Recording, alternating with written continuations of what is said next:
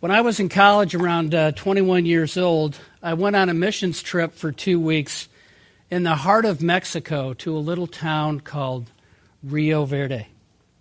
It was truly a life changing experience for me. There were some older folks out there with us. Some of them were even in their 30s.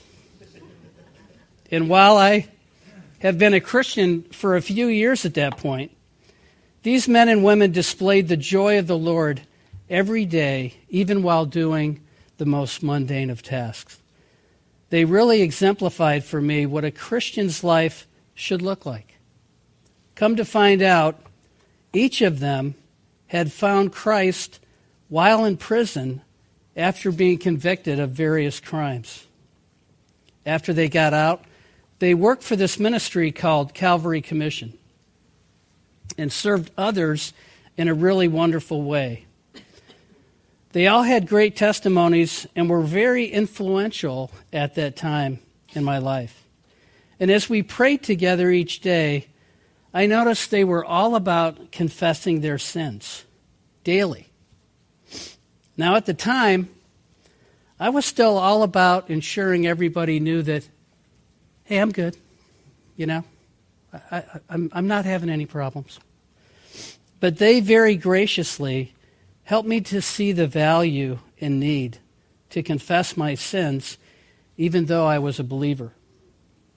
This was one of my first experiences with seeing the joy of the Lord very evident in the lives of believers, which I never forgot. If you are a Christian, but the joy of the Lord is not evident in your life, it is usually due to unconfessed sin. Today, our sermon will be on Psalm 51. And as Pastor Leonard mentioned in last week's sermon, there are two things everyone thinks of when they think of King David his battle with Goliath and when he committed adultery with Bathsheba. Today, we're looking at Psalm 51 as a template for seeking and receiving forgiveness from God. Psalm 51 was written by David right after he was confronted by Nathan in 2 Samuel 12 regarding his sin with Bathsheba. This psalm has been a reference for believers for repentance since it was written, hence the title for the sermon today, A Checklist for Repentance. But I want to make an important distinction here. This is not a normal checklist where the effort is on us and we do all the work and everything turns out okay. Because we don't do the work of repentance. We seek it, and God's wonderful grace comes into play and provides the forgiveness due to the price Jesus paid and restores the wonderful relationship that we have with Him. This is what I want you to focus on today for the sin that you as a believer are struggling with right now. Are you a Christian? Are you joyful? Are you weighed down by the sin in your life? Perhaps you know you are truly a Christian, but are still feeling weighed down by sin in your life. We want to look more closely at this psalm to better ascertain the grace of God and know how it works in our life as believers. You and I are sinners. We may be saved, and I say that because everyone who hears this sermon today may not be. For those who are saved, you continue to sin. This presents us with a struggle. Indeed, one we will continue to struggle with for the rest of our time here on earth. So, what are we to do with the knowledge that we are indeed saved, but the fact that we continue to sin. Is there something wrong with us? You may wonder if it's only you. No, we all have the same struggle. Sanctification is defined in the dictionary as the action or process of being freed from sin or purified. The struggle is real. And this morning, let's look at Psalm 51, and I hope that you'll be encouraged and equipped as you deal more effectively with the sin in your life. One of the keys in living in the joy of the Lord is to make a regular habit of confessing our sins. If you've come to this church for any length of time, you know that we, we make time for this each week because it's so important. When we don't do this as individuals, we can slowly slide into even greater sins and soon find ourselves in a place we thought we would never be. Let me say that again. When we don't do this, we can slowly slide into even greater sins and soon find ourselves in a place we thought we would never be. With regard to sin, we try to hide it, deny it, excuse it, and ignore it. But we need to confess it, repent and turn from it, seek and find forgiveness for it, and continue on the path before us. We need to be restored. As I prepared today, I found the following checklist from a pastor in Alabama whose name is Lloyd Stilley that I thought was well done and, and expound upon. it's broken up into sections so that you can dive more deeply into and reflect upon so that we can apply it to our lives today.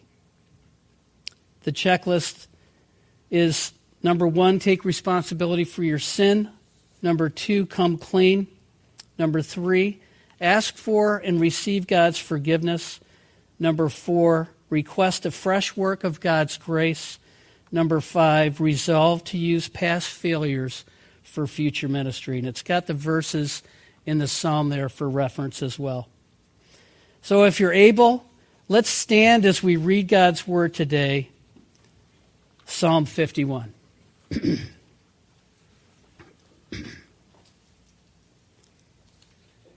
Have mercy on me, O God, according to your steadfast love According to your abundant mercy, blot out my transgressions. Wash me thoroughly from my iniquity and cleanse me from my sin. For I know my transgressions, and my sin is ever before me. Against you, you only have I sinned and done what is evil in your sight, so that you may be justified in your words and blameless in your judgment. Behold, I was brought forth in iniquity and in sin did my mother conceive me. Behold, you delight in truth in the inward being, and you teach me wisdom in the secret heart. Purge me with hyssop, and I shall be clean.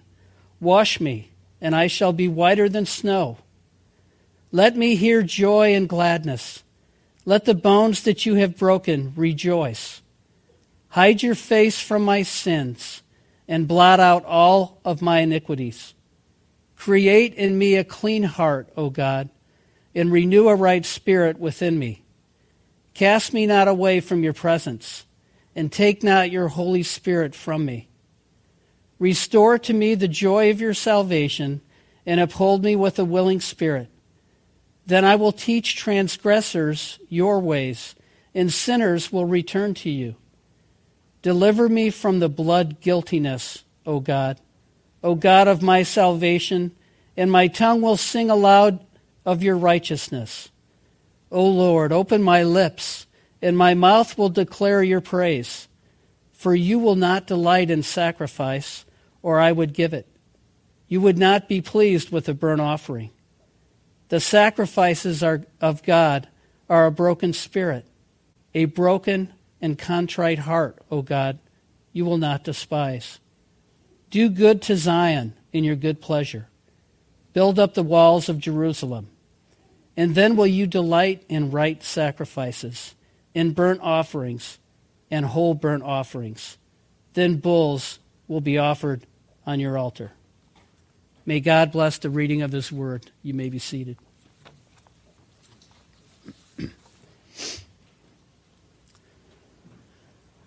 Now, again, it's important to remember that we're still following the continuity of, uh, of, of the story in 2 Samuel with David. in this psalm, Psalm 51, was written right after Nathan confronted David. So, to our first point, take responsibility for your sin. David recognized his sin, but it sure took him a while, didn't it? Remember in 2 Samuel, he went on for a year and he didn't really seem too concerned about it. I mean, he was pretty busy being the king, you know, doing king stuff. Then he stopped doing king stuff and he started doing David stuff, which is how he got into trouble. Nathan comes in and tells him a story which we heard last week about a rich man and a poor man. The rich man was very wealthy with large herds of animals, but the poor man had only one little sheep that he loved very much and treated like a daughter. And when a traveler came to see the rich man, the rich man was unwilling to sacrifice any of his animals, and he took the poor man's lamb away to feed the traveler.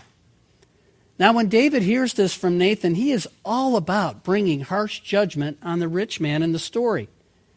And then Nathan says, You are the man. Nathan goes on to show David all God had done for him and how David had acted with regards to Bathsheba and Uriah. Suddenly, David recognizes his sin, and his first words to Nathan are, I have sinned against the Lord. David took responsibility for his sin. He admits it. His first words in Psalm 51 are, have mercy on me, O God. He does not base this request on anything except God's mercy. He does not list out the good things that he has done for comparison. He does not make excuses. He does not compare himself to others. David took responsibility for his sin, as you and I must do. Notice in verses 1 through 5, David admits his sin my transgressions, my sin, my iniquity. Here are some good definitions to help you better see that I found in preparing for today. In transgressing, uh, transgressing, he knowingly steps over the law. In sin, he misses the mark of righteousness.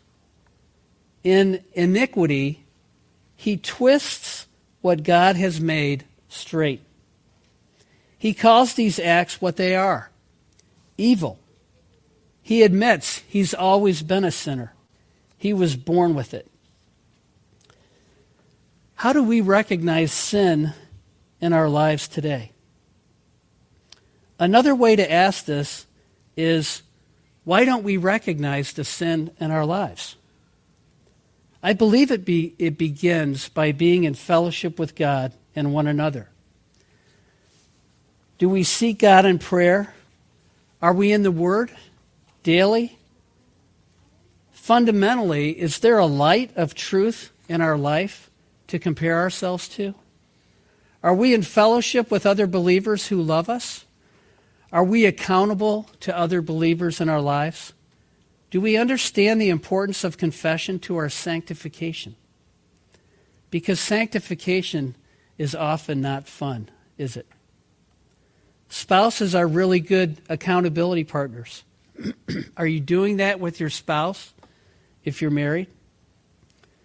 Conversely, if we aren't attending church, participating in reading and studying His Word, and being accountable to our spouse, small group, or other believers in our lives. It may be because we don't want to acknowledge our sin. Recognize your sin. Take responsibility for your sin because the words of Nathan apply to us as well. You are the man. Number two, come clean. David saw that he had sinned against God. Although he had sinned against others, Bathsheba and Uriah among them, he saw that he had sinned against God's law. This is true for you and I as well. At times, we try to excuse our sin by saying things like, well, everybody, everybody does it. And we've all seen things that at one time were considered abhorrent by society now being acceptable. But something that may be acceptable in society and against God's law will not be judged by society, but by God Himself at judgment. It wasn't okay with God, even if at David's society at the time, n- nobody saw anything wrong with what he, as king, had done because he was a king. And yet Nathan came directly to David to share God's position on the matter. So watch out when you try to fit into societal norms that are against his word. Knowing he had sinned against God, David went directly to him to seek forgiveness. This is where you and I need to go as well. Don't ignore it. Don't wallow in the thought of it and beat yourself up either. When we confess our sins to God and know we have received forgiveness, it makes seeking forgiveness from others so much more effective. And sometimes we need to confess our sins to others that we've sinned against. But go to the Lord first.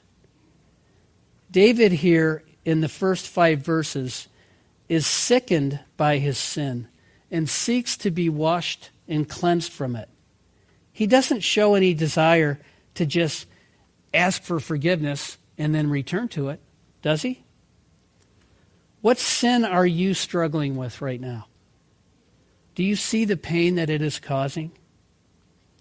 We need to see the sin in our lives in the same way and hate it just as much. What sin are you thinking of right now? Do you hate it as much as God does? In verse 3, David says his sin is ever before him. In verse 4, he says, Against you only have I sinned. Another scripture that may assist us in coming clean is 1 John chapter 1 verses 5 through 10. Let me read it for you. This is the message we have heard from him and proclaimed to you that God is light, and in him is no darkness at all. If we say we have fellowship with him while we walk in darkness, we lie and do not practice the truth. But if we walk in the light, as he is in the light, we have fellowship with one another. And the blood of Jesus, his son, cleanses us from all sin. If we say we have no sin, we deceive ourselves, and the truth is not in us. If we confess our sins, he is faithful and just to forgive us our sins and cleanse us from all unrighteousness. If we say we have not sinned, we make him a liar, and his word is not in us. Our second point again come clean. Number three, ask for and receive forgiveness. David does not merely resolve to be better he asks God to purge him with hyssop and to wash him because David cannot do it on his own. If we think of repentance as only turning from sin, we won't ever do it. Repentance is not self discipline. We need a greater love to drive out the love that we have for our sin. Forgiveness is there for the asking. What are you hiding? What are you holding on to? It is not only the forgiveness of his sin David is asking for, but for a clean heart and a right spirit. When we repent, it means turning from the sin that has enslaved us to ask for God's help and not rely on our own strength. David couldn't do it on his own strength, and neither can we. Again, we need a greater love to drive out the love we have for our sin. And there is no greater love than God's love. Scripture's full of illustrations about a father and his children, and we are his children. And those are there for us to hang on to. My family has a dog named Charlie. Now, Charlie keeps a close eye on things around our house. And when he sees something suspicious, Charlie barks. He's a little wiener dog, so you know. Little little yapper. Now we tell him not to bark, and we try to shush him up. But despite our efforts, Charlie keeps barking. We have a training collar and stuff, but it doesn't matter. He still barks. He barks because he's a dog. And he can't help it.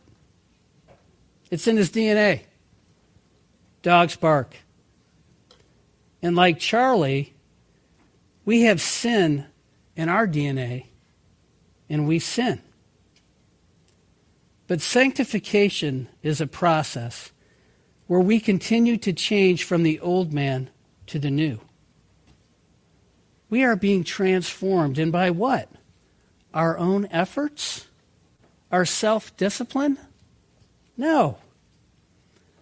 Only God's grace can bring about that change in us, and we must continuously repent and seek forgiveness on our journey. Is it easy? No. Is it painless? No.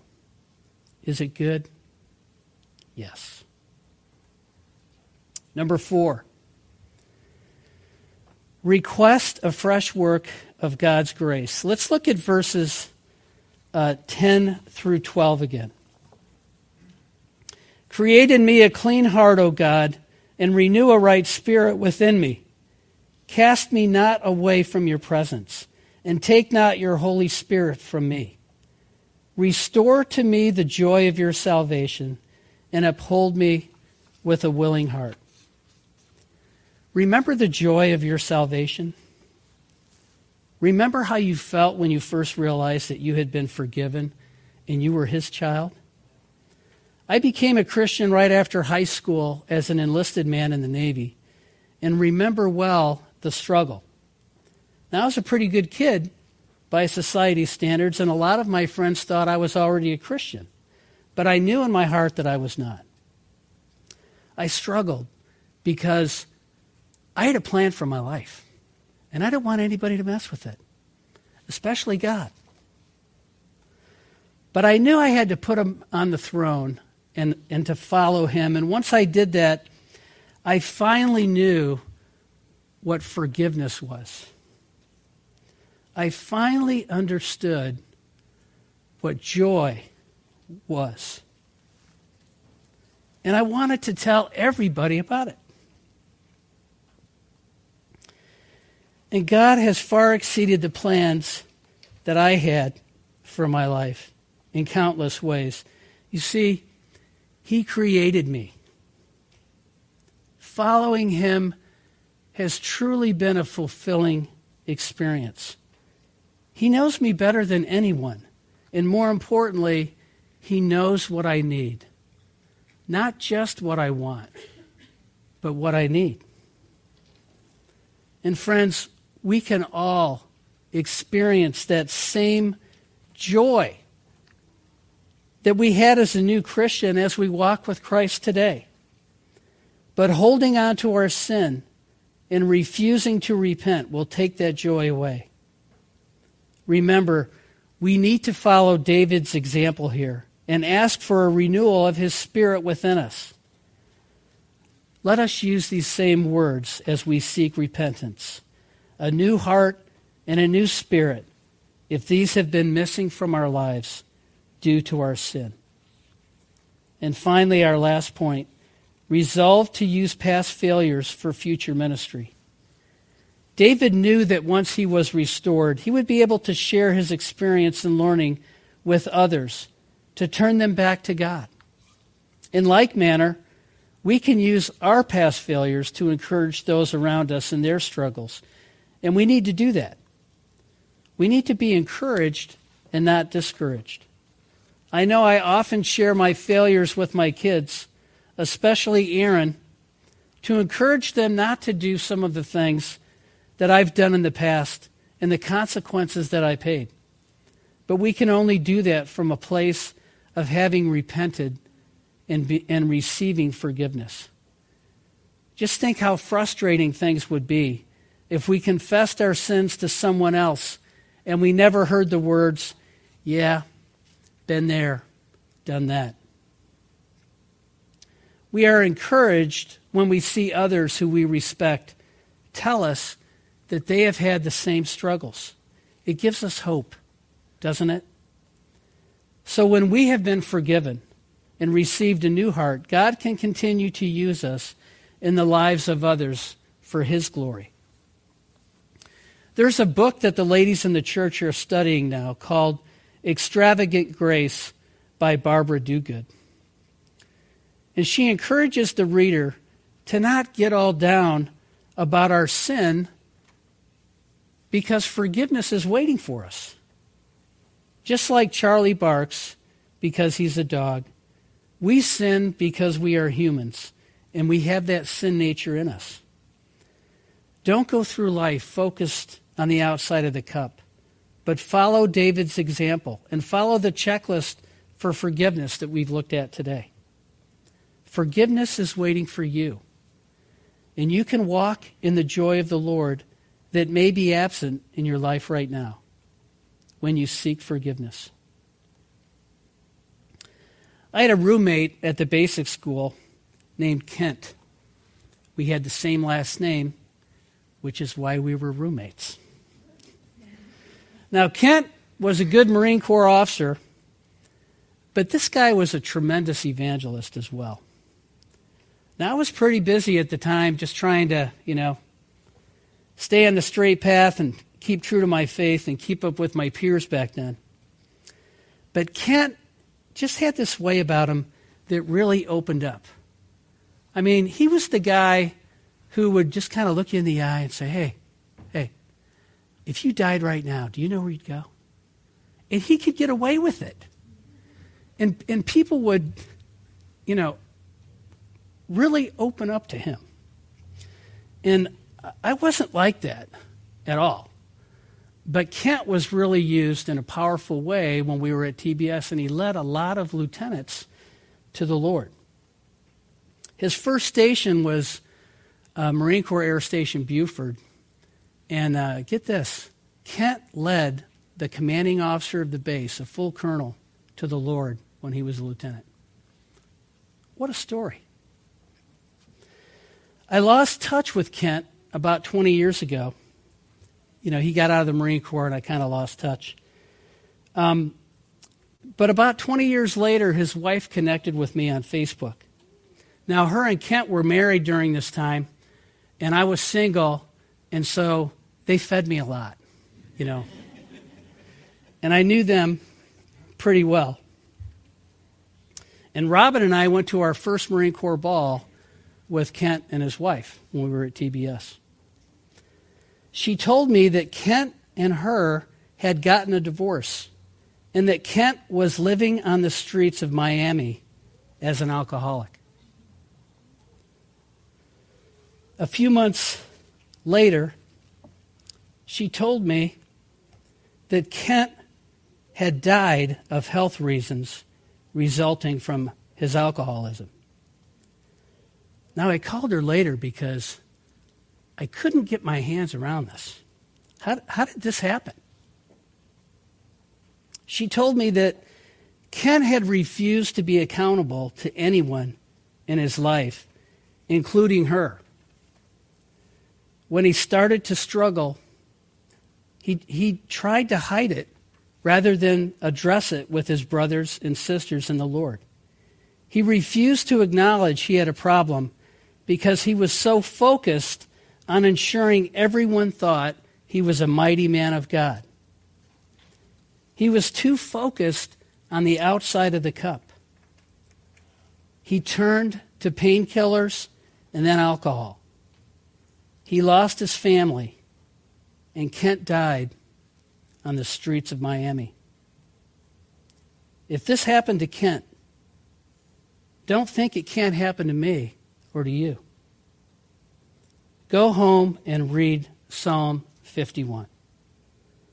Whatever your sin is right now, follow the checklist. The good news is this Christ already paid for your sin, past, present, and future. Get real. Own up to it. Seek forgiveness. Be restored. Seek a fresh work of God's grace and allow God to use even the dumbest things that you have done for His glory. Let's pray. Lord, we thank you for Psalm 51, for the example that it presents for us. We thank you for David's humility. His stature in the world was so tremendous at the time, much greater than any of us will most likely achieve. And yet he humbled himself and he confessed his sin to you, Father. Help us to resolve to confess the sin in our life on a regular basis, to continue to be used by you and to experience the joy of being your children here on this earth while we're here. We pray all these things in Jesus' name. Amen.